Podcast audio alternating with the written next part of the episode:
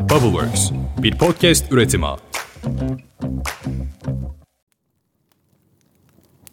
The river is flowing, flowing and growing.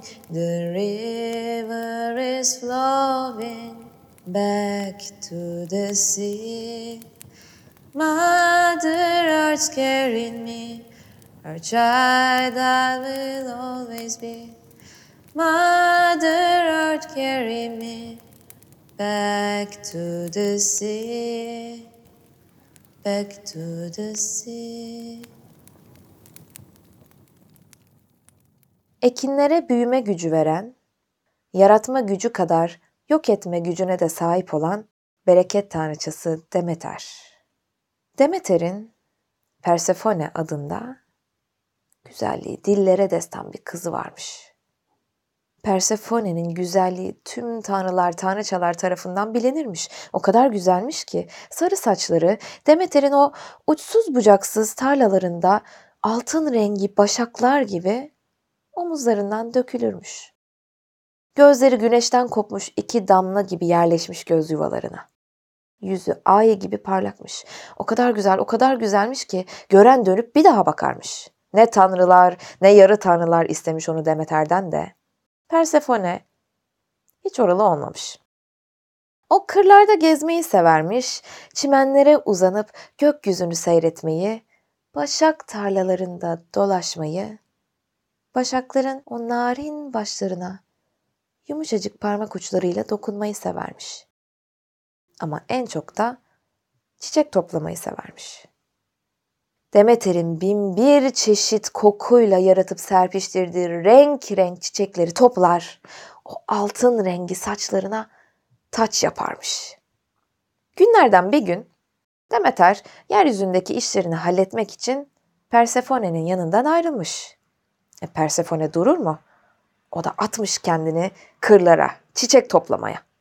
Efendim bir tarafta sümbüller, laleler, lavantalar, öbür tarafta yaseminler, hepsinden biraz biraz o çiçekten biraz bu çiçekten biraz sepetine ata ata kırlarda böyle ilerlerken ileride taşların arasında daha önce hiç görmediği bir çiçek görmüş Persefone. Rengi diğer bütün çiçeklerden daha parlakmış. Kokusu ah kokusu Persefone'ye yanıma gel, yanıma gel diye sesleniyormuş adeta. Persefone dayanamamış, çiçeğe yaklaşmış. Yaprakları o kadar pürüzsüz görünüyormuş ki Persefone ona dokunmak için avucunun içine alıvermiş işte tam o anda büyük bir sarsıntı olmuş. Toprak devasa zikzaklarla yarılmış. Karanlık yer altındaki yuvasından yeryüzüne çıkmış.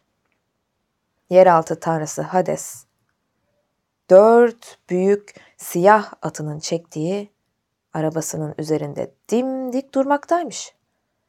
Persefone dehşet içinde olduğu yerde kala kalmış. Hades gözleri bir ölünün gözleri kadar soğuk ve karanlıkmış. Maviye çalan buz gibi elleriyle Persefone'yi tutmuş, onu arabasına atmış. Persefone lütfen demiş, lütfen beni bırak.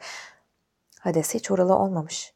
Persephone'nin topladığı çiçekler dört bir yana saçılmış, atlar arabayı yer altına doğru sürmeye başlamışlar. Yeryüzünden uzaklaştıkça Persephone'nin çığlıkları duyulmaz olmuş.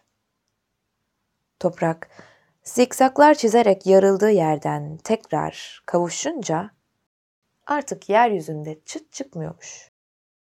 Öyle ki orada olsaymışsınız duyarmışsınız toprağın altında yürüyen karıncaları bile. Orada olsaymışsınız. Çok uzaklarda bir evde uykusunda mırıldanan bir bebeğin sesini duyabilir misiniz? Orada olsaymışsınız. Bulutların hareketini işitebilir misiniz? Ama kayalar, nehirler, rüzgarlar daha fazla dayanamamışlar bu sessizliğe. Olan biteni anlatmak istercesine kayalar oldukları yerde sallanmışlar. Nehirler köpük köpük dalgalanmışlar. Rüzgar tüm şiddetiyle sallamış buğday başaklarını. İşte o anda Demeter bir şeylerin ters gittiğini anlamış. Durmuş, bakmış, dinlemiş. Durmuş, bakmış. Ah demiş, ah. Kızım. Kızının yokluğunu fark edince başındaki tacı çıkartmış Demeter. Siyahlarını çekmiş üstüne. Bir kuş gibi toprağın üstünde süzülerek kızını aramaya başlamış. Her yeri aramış. Her yeri. Mağaraların derinliklerini, kuyuların diplerini, nehirleri, gölleri, hatta ağaç kavuklarını bile aramış. Günlerce, gecelerce yürümüş. Karşısına çıkan her şeye, herkese sormuş. Yıldızlara, kuşlara, ağaçlara.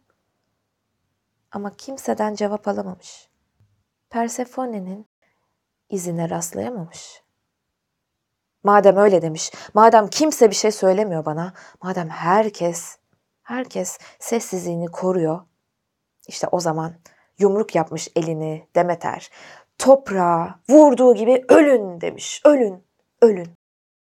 O toprağa yumruğunu vurduğu anda laneti her yeri kasıp kavurmuş.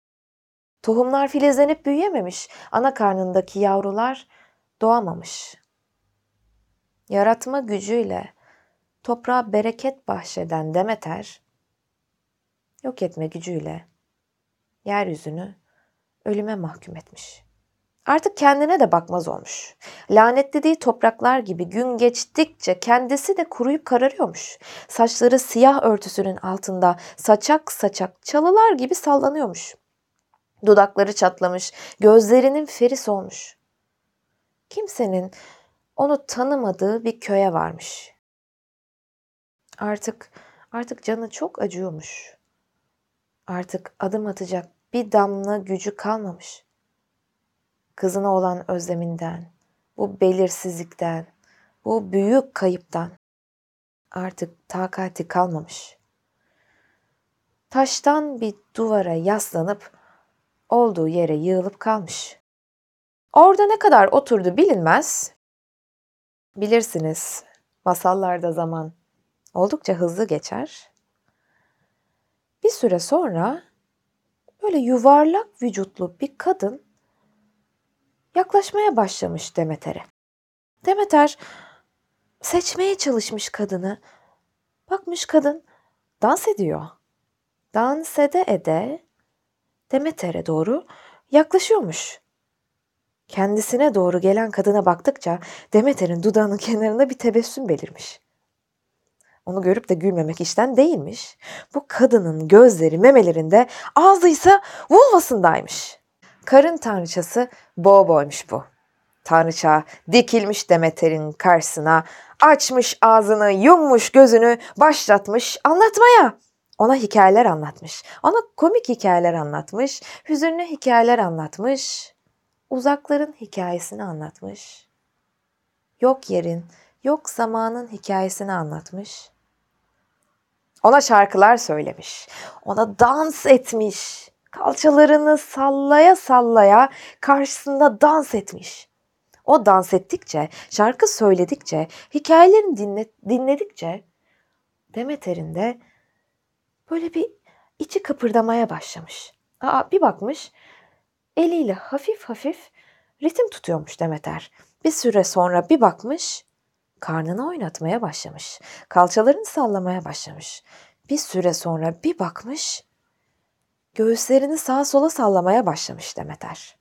O dans ettikçe bir kulağında babanın edepsiz hikayeleri, bir kulağında onun şarkıları, vücudunda onun ritmi oldukça Dudakları tekrar pembeleşmiş.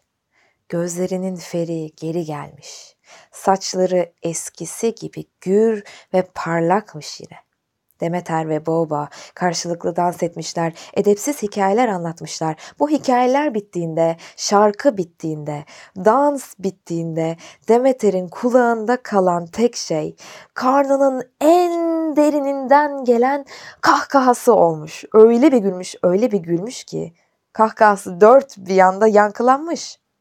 Toprağın rahminden geliyormuşçasına Bu kahkaha yeryüzünü birden titretmiş. Demeter silkelenmiş. Lanetlediği tohumlar filizlenmek için umutla dolmuş.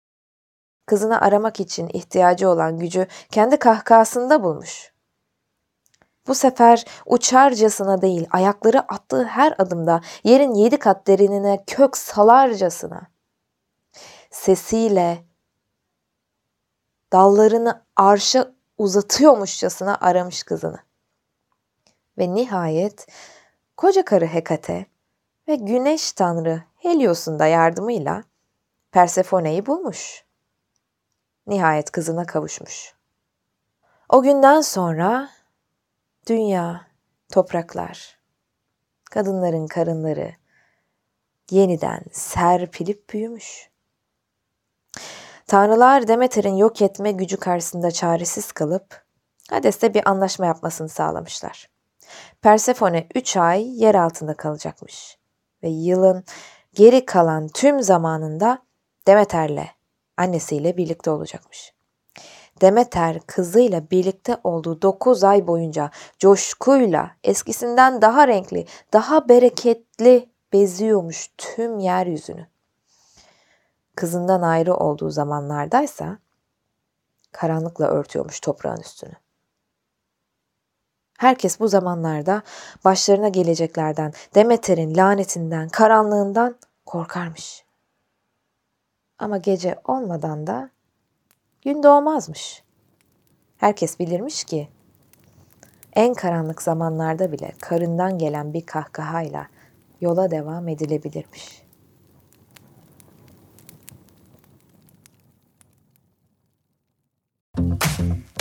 Bubbleworks bir podcast üretimi.